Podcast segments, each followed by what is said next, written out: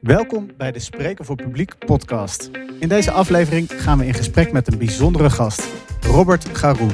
Robert is traumaspreker. Hij heeft een ongeluk gehad en daar vertelt hij over op het podium. Luister mee naar deze aflevering van de Spreken voor Publiek podcast. Ik zit hier met uh, Robert. Hi. Hoi, welkom in Den Haag. Dankjewel. Ik ben, uh, ik ben bij jou uh, thuis ja. gast. dank daarvoor. Um, we zitten in de Spreken voor Publiek podcast en daar praten we met sprekers. En jij bent een bijzondere spreker. ja, ze zeggen het. Vertel. Uh, ja, ik uh, heb, uh, als, als ik het heel kort ga samenvatten, ik heb in 2014 een ernstig ongeluk gehad. Waarbij mijn hele rechterbeen is verbrijzeld geweest. Um, en uiteindelijk heb ik mijn been moeten laten amputeren, omdat daar na een beenmergtransplantatie een uh, infectie in het bot zat bij mijn enkel. En in die tussentijd ben ik uh, ook nog eens een keer blind geworden. Dus uh, in april 2016 was ik officieel blind. Dus ik ben compleet blind. Ik heb ook geen restvisus en ik zie ook geen licht. Dus ik ben binnen een, een jaar tijd ging van 100% zicht naar 0% zicht. Um, en ik denk drie maanden later kreeg ik afstotingsverschijnsel van een beenmergtransplantatie. Dus in augustus van dat jaar uh, moest ik mijn uh, onderbeen laten amputeren. Zo, dus tussen 2014 en augustus 2016 is jouw leven compleet op zijn kop gezet? Uh, ja, um, eigenlijk is mijn leven helemaal niet meer wat het was. echt alles is compleet veranderd. Ja. Van een, uh, nou, ik reisde graag, ik danste graag salsa. Nou, tot aan uh, ja, nu dat ik uh, nou, redelijk afhankelijk ben van personen. En ja, dat je natuurlijk niet meer zelfstandig over straat kan. Tot, ja, totdat de prothese geeft natuurlijk af en toe ook wel beperkingen. Ja, dus je hebt en blind en een prothese. Dus je, ik zie jou wel net de deur voor mij open doen. Je loopt gewoon uh, door het huis. Is dat, um, heeft dat lang geduurd voordat je weer daar was? Voordat je weer... Uh, nou, het heeft wel heel lang geduurd voordat ik weer kon lopen. Want eigenlijk hoor ik in een rolstoel te zitten. door de combinatie van blind zijn en een been missen... Ja? Um, is je evenwichtstoornis ook helemaal verstoord. Dus eigenlijk wat ik uh, nu doe is eigenlijk uh, bijna onmogelijk. Maar ik kan uh, eigenlijk gewoon wel redelijk de hele dag lopen. en ja, je ziet me af en toe wel zwalken, maar ja, oh, dat, over het algemeen heb ik geen last van evenwichtstoornis. Nee, dus je bent nu in ieder geval weer mobiel. En, ja. Maar hoe lang ben jij dan? Want je, of je bent misschien nog steeds wel aan het revalideren geweest? Um, nou, dat is wel een beetje ten einde. Ik ben nog wel een.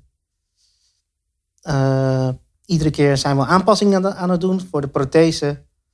Uh, want je lichaam verandert natuurlijk ook.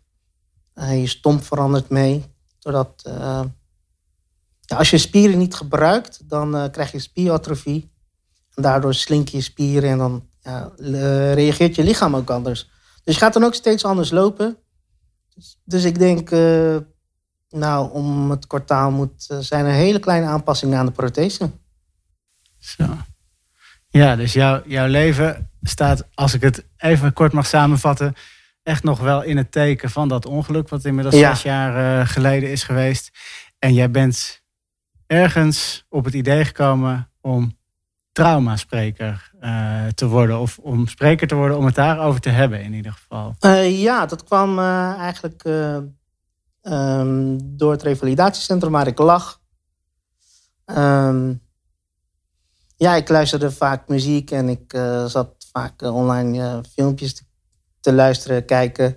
En um, ja, dus ik raakte aan de praat met, ja, met zusters. En, en op een gegeven moment was er een, een dag voor uh, medicijnstudenten, vierdejaars. Na vier jaar moeten ze een specialisatie kiezen. En dan is er uh, in deze regio een dag waarbij mensen of aankomende artsen die geïnteresseerd zijn in revalidatiearts, ja. die hebben dan een dag en die komen dan op bezoek. En ehm, dus toen ehm, vroeg men of ik iets over mijn revalidatie wilde vertellen, omdat ik was toen eigenlijk al blind. Ja. En um, ik was eigenlijk ook al begonnen met een tweede revalidatie parallel daaraan. Dus, uh, dus of ik mijn verhaal wilde doen. En heel toevallig um, was Mark de Hond daar zo. Uh, nou, we raakten een beetje in gesprek. En, uh, en die zei ja, wat hij deed. En zo is het eigenlijk gaan rollen.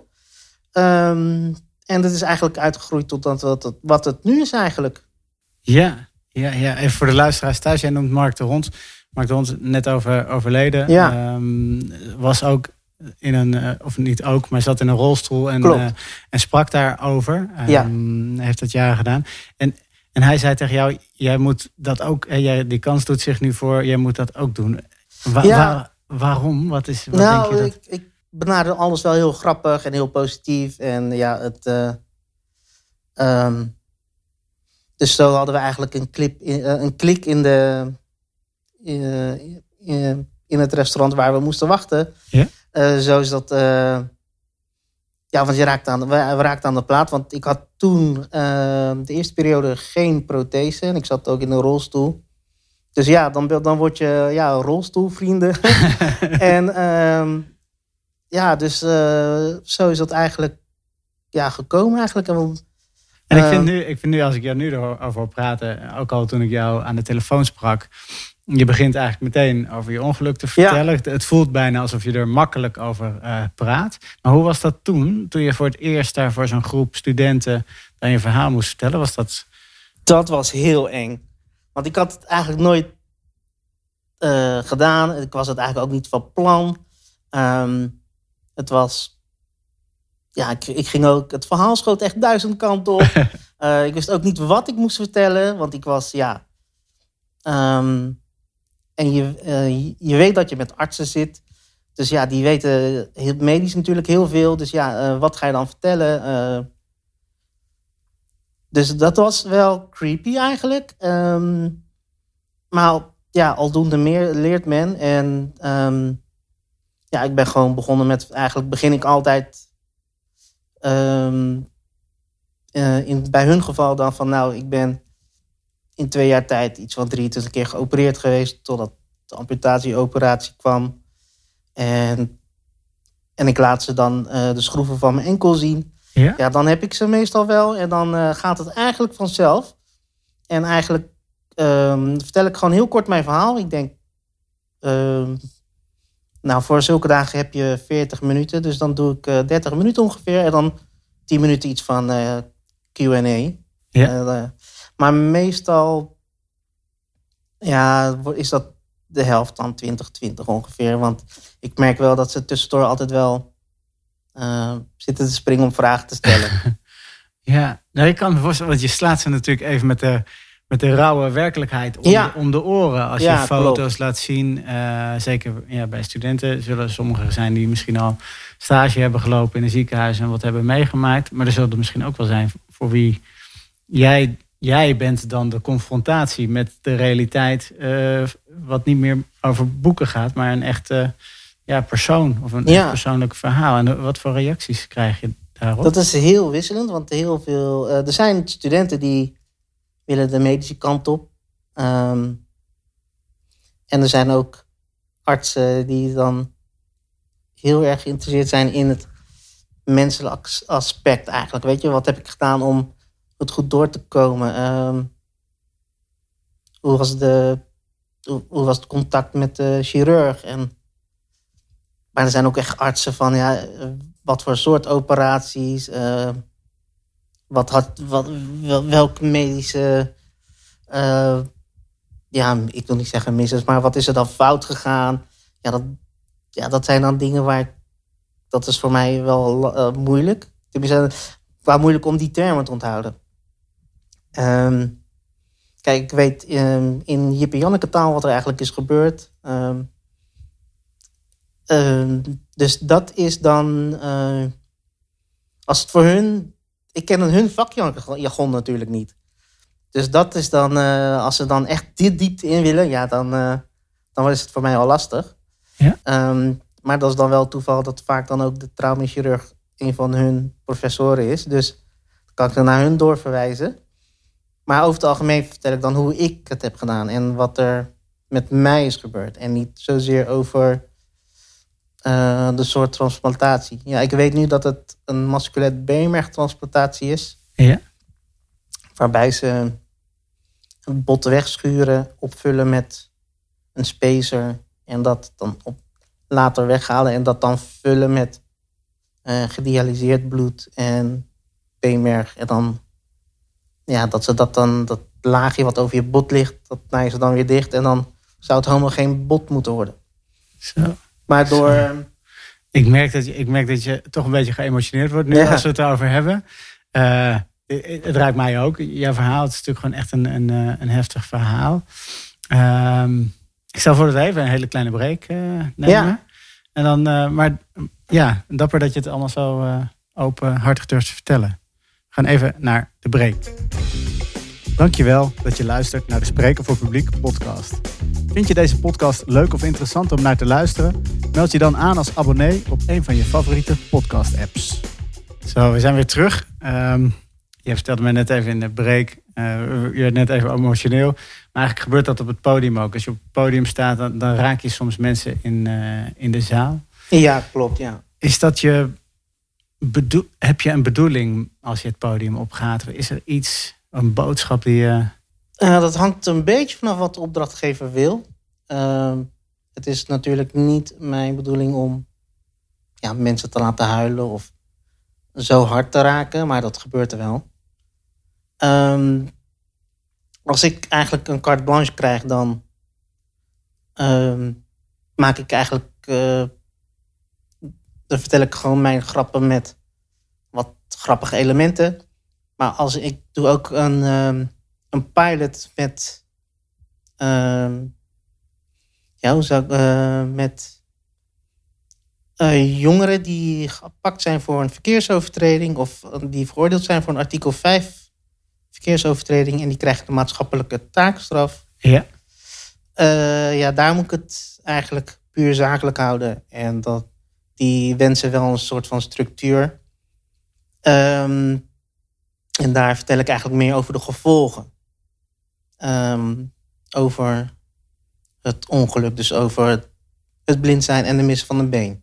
En dat zijn jongeren die hebben dan een taakstraf gekregen. Die hebben dus echt zelf een auto-ongeluk veroorzaakt of een verkeersovertreding begaan. Wat... Eh, nou, dat is dus eigenlijk informatie wat wij dus niet weten. Oké. Ehm, ze hebben dus van de rechter al een taakstraf gekregen. Of ze zijn veroordeeld. Ja. En een onderdeel van de taakstraf is dat ze ehm, een, ja, een gesprekachtig iets hebben van mij, lezingachtig. En dan, eh, eh, ja, dan vertel ik eigenlijk meer over de gevolgen. Wat de gevolgen van eh, invaliditeit kunnen zijn. En, en dat zijn jongeren van hoe oud? Ik denk. ja, dat was een meisje met scooter. Dus ik denk van 16 tot. Ik denk rond de 30. Ah, Oké, Ja. oké. dus echt nog wel jong. Uh, ja, jongvolwassenen, ja. Die, en is dat, eh, want je zegt van ik ga de eh, gevolgen laten zien, maar je zei net ook, en er mag af en toe ook best gelachen worden. Ja, dat. eh, bij patiëntenvereniging dan. eh, daar zit daar wel redelijk rek in, ja. Dan Ja. mag het wel wat luchtiger. En ehm medicijnstudenten doe ik het ook wel maar wat luchtiger. Want ja, ehm, die zijn natuurlijk al wel wat gewend. Dus ja, daar kan je wat meer, ehm, ja, wat meer laten zien eigenlijk. Ja, ja. en wat, wat, doe- wat doe je dan om het luchtig te, te maken? Maak je echt grappen? Ja, ja want eh, ja, ik begin al met eh, dat, me, dat mijn been is geamputeerd en dat er wat fout ging in het ziekenhuis. Dat ik eigenlijk ging voor een besnijdenis. Eh, ja, zo begin ik eigenlijk. En ja, dan ook, ja, ik ben een x aantal keer geopereerd geweest. Nou, dan word je ook heel vaak gekateterd. En gekateterd is dat, ja, een- dat je niet uit bed hoeft te gaan om te plassen, want je mag eh, niet uit bed. En tijdens de operatie is het dan veilig, want als je dan urine verliest, wordt dat gewoon in een zakje opgevangen. Ja.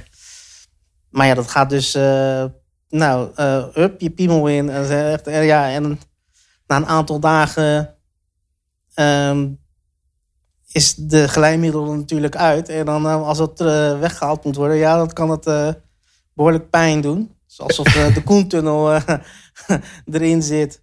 Ah. Dus ja, dus dan. Uh, kijk, en dat zijn allemaal mensen die al ja, niet schrikken van die informatie. Dus ja, dus daar kan je dan wel wat luchtiger over doen. Ja, en is dat juist ook een manier om het, om het bespreekbaar te maken en behapbaar te maken? Want uh, voor mij is het makkelijker om over de hele nare dingen te praten die als er dan wat luchtiger is. Of wat, als de ander zich ook wat gemakkelijker voelt. Want uh, ja, die, hele verdrietige momenten zijn er natuurlijk ook geweest. Um, want ik vertel ze ook dat ik elke dag wakker word met de wensen dat ik weer kan zien. Of dat ik baal dat ik geen been heb. Of uh, dat ik last heb van fantoompijnen. Of, ja. En juist doordat je eerst even naar de grap gaat. Ja. Uh, durf je daarna dat ook te zeggen en ja. dat, uh, dat mee uh, ja. te geven?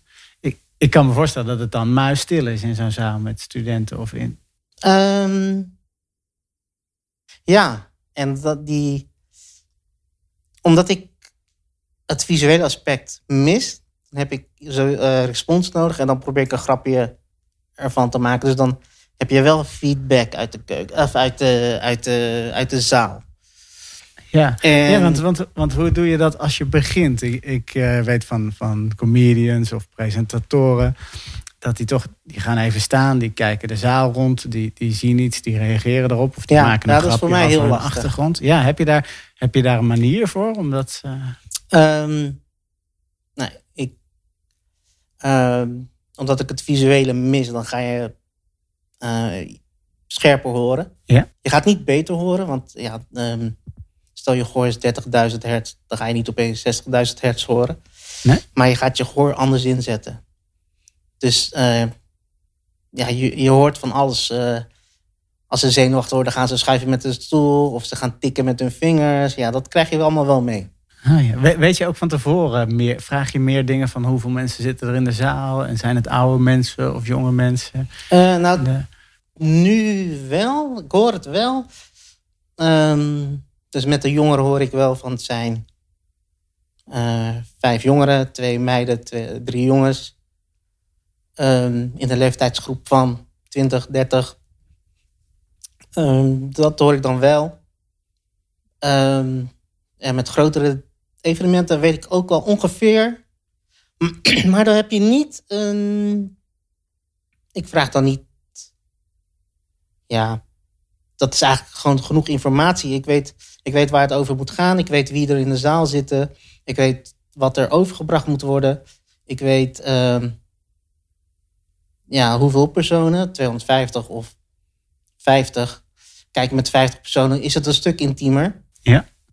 Kijk, en met hoe groter de groep, um, dan heb ik wel hulp nodig van uh, dagvoorzitter of van iemand van de organisatie. Want ik zeg ook als er vragen zijn, wil je dan alsjeblieft dat meteen doen.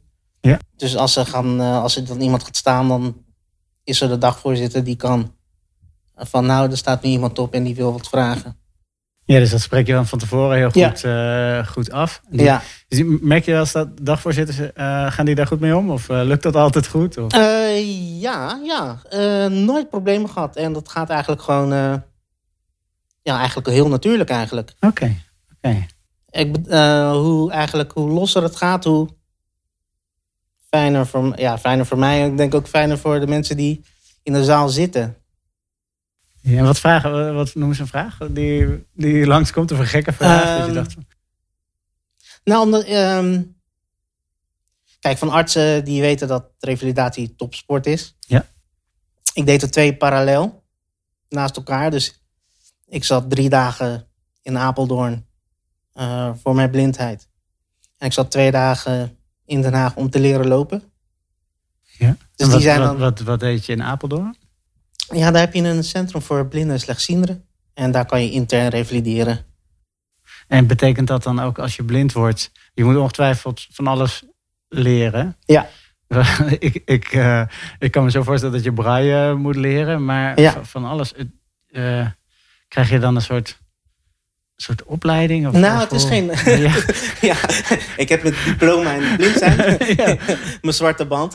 Nee, eh, ja, eigenlijk gewoon. ehm, ja, hoe ga je ermee om? Eh, Ja? Wat kan je allemaal nog? Maar ook gewoon huishoudelijke dingen. Ehm, nou, ik kook nog gewoon op vuur. Ehm, hoe deel je koelkast in? Ja, hoe kun je dingen merken? Ja, hoe deel je iets in? Ja, je leert ja, je, je leren met een stok. Om te leren lopen met een stok. Ja?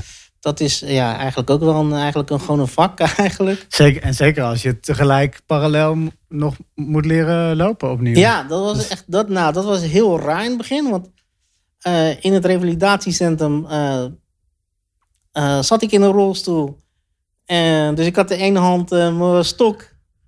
En de andere hand moest ik dus rijden. Ja, Maar ja, dat gaat dus niet, want je hebt dus beide handen nodig om die wielen te. ja, ja. ja.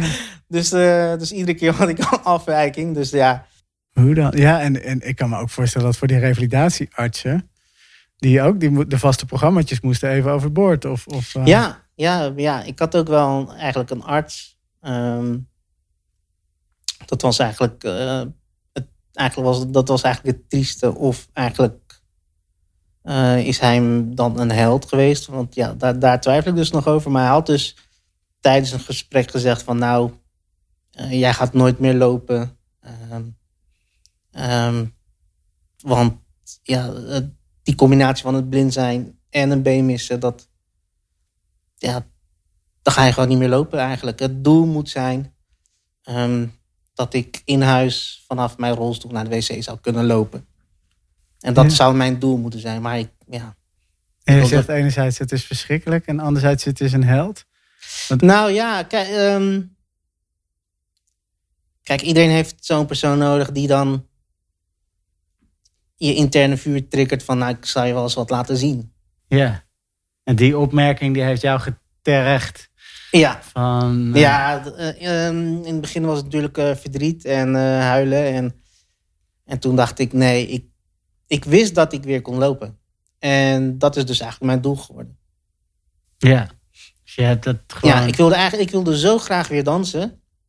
En lopen was daarvoor het middel. Dus, Ja. Dus dan whatever it takes. ja, ja, ik ben ook echt nou, zo vaak gevallen tijdens loopschool. Ehm, er is dus ook echt loopschool. Dan zetten ze in een zaal een parcours. En dan, ehm, ja, dan moet je op zachte voorwerpen lopen. Of, nou, ik, dus ik moest en lopen met een prothese en dan mijn stok bedienen. En, dus ik ben echt heel vaak gevallen. En op een gegeven moment ben ik, heb ik me echt pijn gedaan. Totdat, toen is er ook nog eens een keer een gesprek geweest van... meneer Charoux, stop alsjeblieft met je poging, want je gaat niet meer lopen. En toen zei hij ook van ja, in een rolstoel heb je ook een mooi leven. Ja, toen wist ik gewoon, nou, ik ga hier lopend het pand uit. Ja, ja, ja, ja, ja. Ja, ik snap ergens de... Ik snap natuurlijk dat zo'n dokter ook denkt van... ja, ik moet je ook helpen in het acceptatie Ja. als het niet lukt. Ja, want beschermt hij dan mij of beschermt hij zijn idee? Dat is een hele goede vraag. Ja, Ja. Ja, nou ja, jij hebt gelijk gekregen. ja uiteindelijk wel, ja. Ja, Dat eh, zo. Nee. En, en jij zei net eerder in het gesprek al... revalidatie is topsport. ja. Is dit in je verhaal, als je voor een groep staat... is dat ook nog een boodschap van... Goh, als je maar hard genoeg wil of hard genoeg getergd bent... om, om, om het voor elkaar te krijgen... Dan is het Dan mogelijk. het, ja. ja. ja. Ja, want Ehm, ja, wat. ehm, het is echt heel, heel zwaar geweest. Ja, en ik denk ook voor de mensen om me heen. Ehm, ja, en het, het put je uit, lichamelijk. Letterlijk, echt. eh, soms mensen als ik in ben je Apeldoorn- ook gewoon een cranky motherfucker? Of, ja, nou, dat viel wel mee. Eh, vaak nooit waar andere mensen bij waren. Of vaak eh, als ik alleen was. Dan. Ja. En ehm, ja, mijn ex-vriendin heeft, heel, heeft het wel heel zwaar gehad. Want ja, die staat er dichtstbij. Dus die heeft echt een lading bagger over de, heen- over de heen gehad tijdens de revalidaties. Maar ik ben ook echt gewoon... Op een gegeven moment was ik zo uitgeput...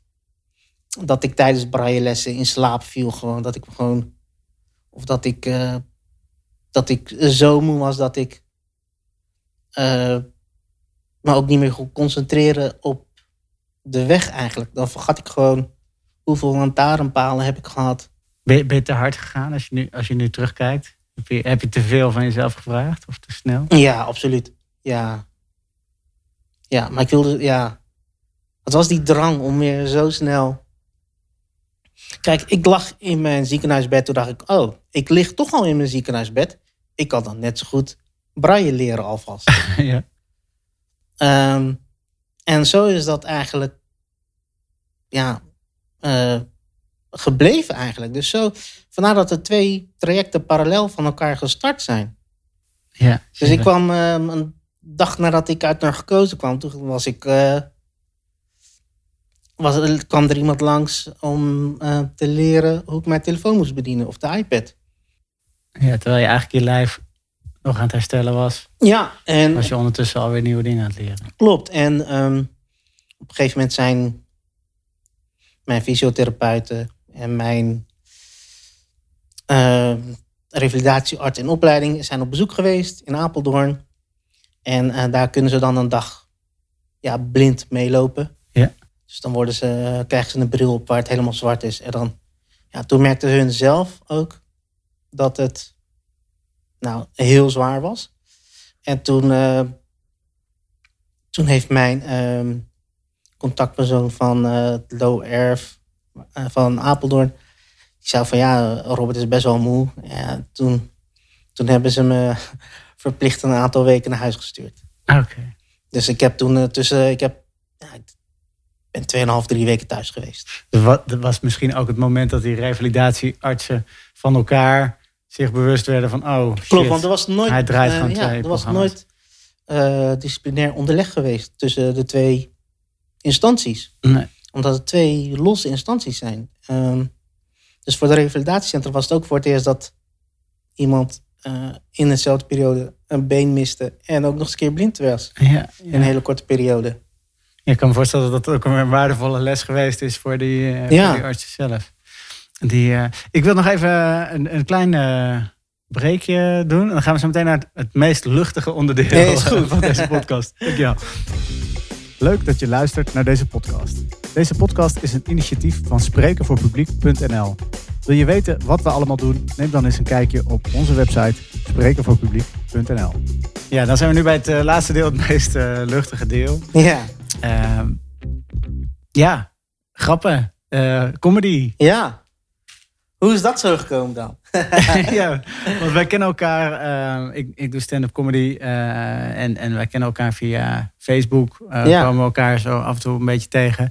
Omdat we in hetzelfde circuitje rondzwerven. Ja.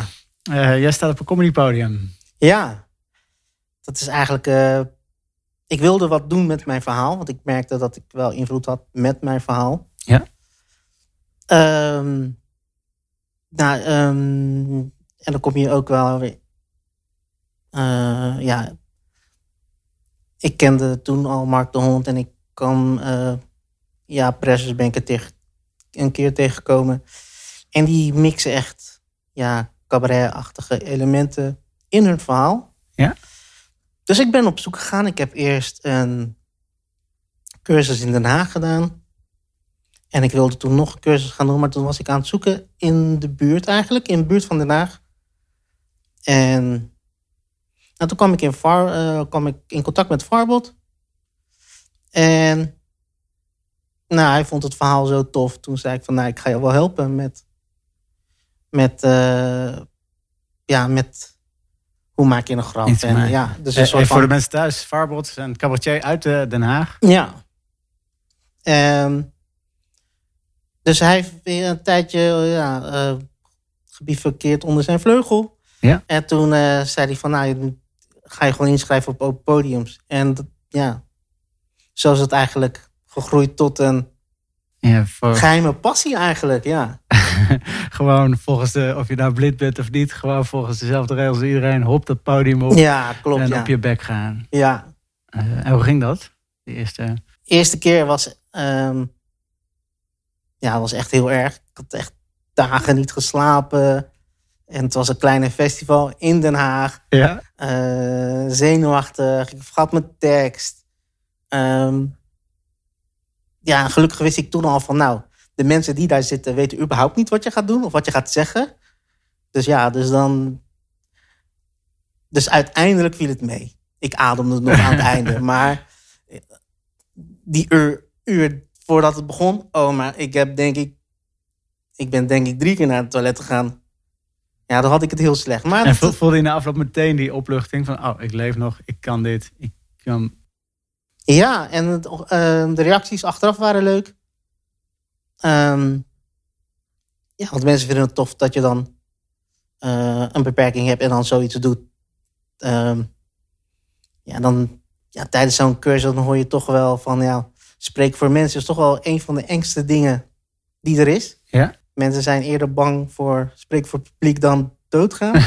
ja. Dus, uh, en ik dacht van, nou, ik vind het eigenlijk wel leuk. Um, dus zo is het eigenlijk geboren. Ben ik die twee dingen gaan mixen.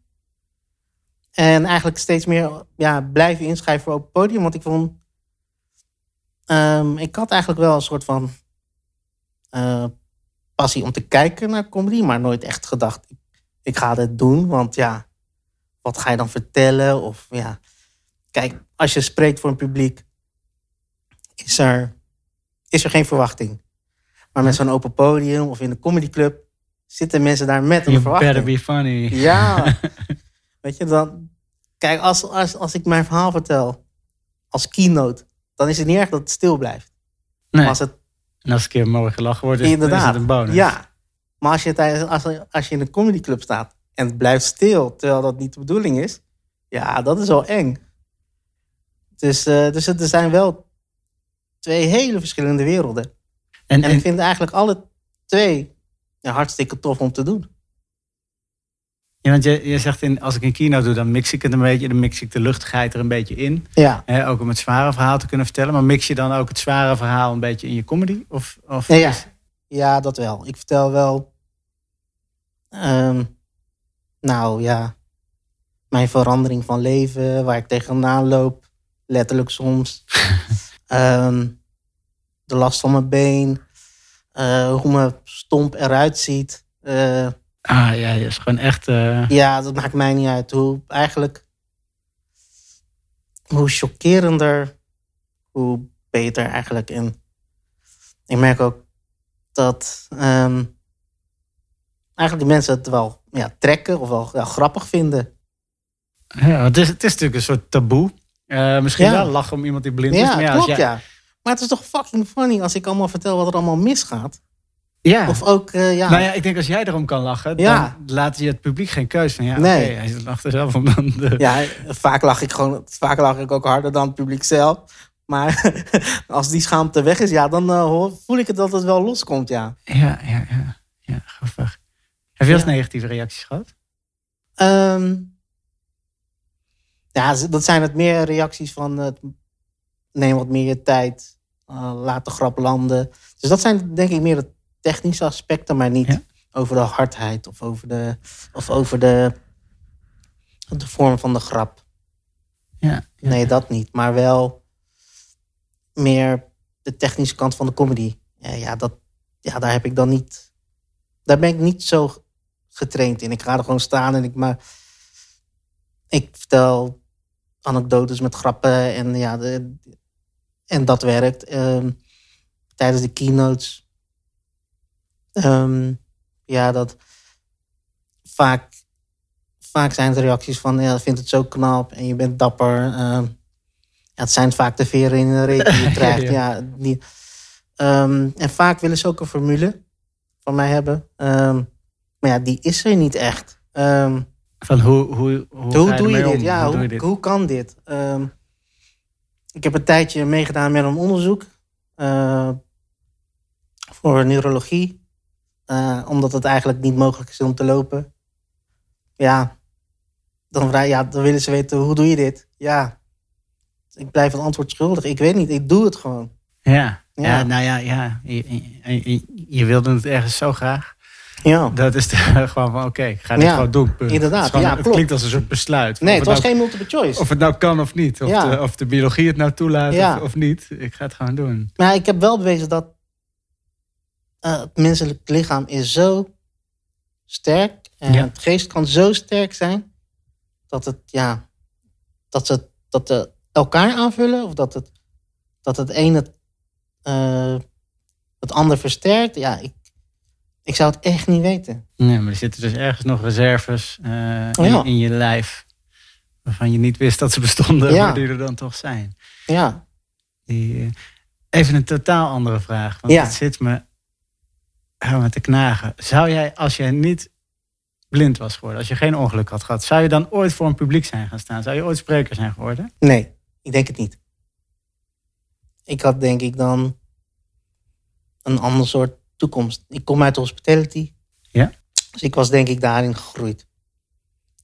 Ja, ik was denk ik ook nooit comedy gaan doen. En ik, dus dan zou dit wereldje me echt onbekend zijn en blijven. Ja, en ik vond het vroeger al eng. Ja.